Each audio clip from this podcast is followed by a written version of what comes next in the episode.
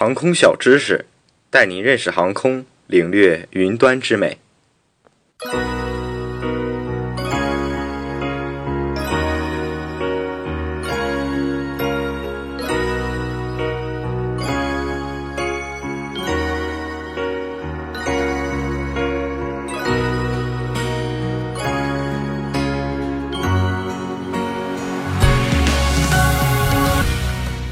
大家好，欢迎收听本期的航空小知识。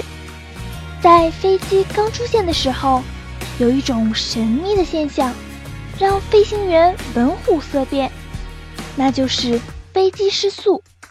在民航历史中，有很多的航空事故都是由于失速引起的。这种神秘的现象会给我们的飞行带来什么隐患呢？今天。为大家介绍一下飞机的失速。那么，到底什么是飞机失速呢？飞机机翼的升力是与迎角成正比的，迎角增加，升力随之增大。但是，一旦迎角增大到某一值时，则会出现相反的情况，即迎角增加，升力反而急剧下降。当超过临界迎角后，产生强烈的气流分离，升力急剧下降，而不能保持正常飞行的现象，称为失速。那么，失速发生会有什么样的征兆呢？一、飞机抖动并左右摇晃，这是由于机翼上表面气流强烈分离，而产生大量涡流，引起升力忽大忽小。和左右翼的升力变化不均造成的。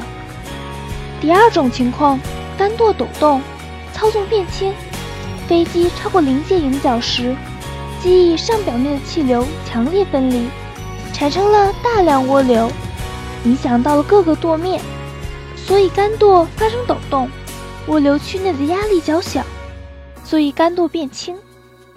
第三种情况则是飞机下降，机头下沉。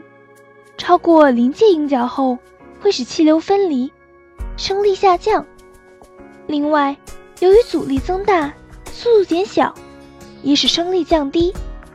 当升力不能维持飞机的重力时，就会使飞机下降，促使机头下沉。当失速情况发生时，我们应该怎么处理呢？当飞行员判断发生失速后，应该立即推杆来减小迎角，恢复升力。等飞机获得速度后，即可转入正常飞行。当飞机发生失速后，升力不足，无法支撑飞机的状态，飞机在平飞的时候，机翼产生的升力和飞机的重力是平衡的，举力的方向总是垂直于机翼中心平面的。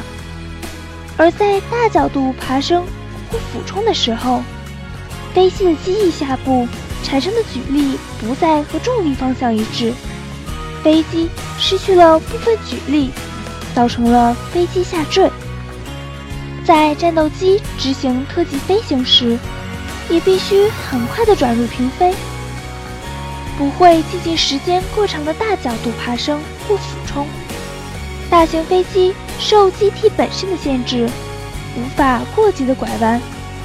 飞机失速后，一旦下坠时进入螺旋，就很难修正摆脱这种状态，造成飞机坠毁。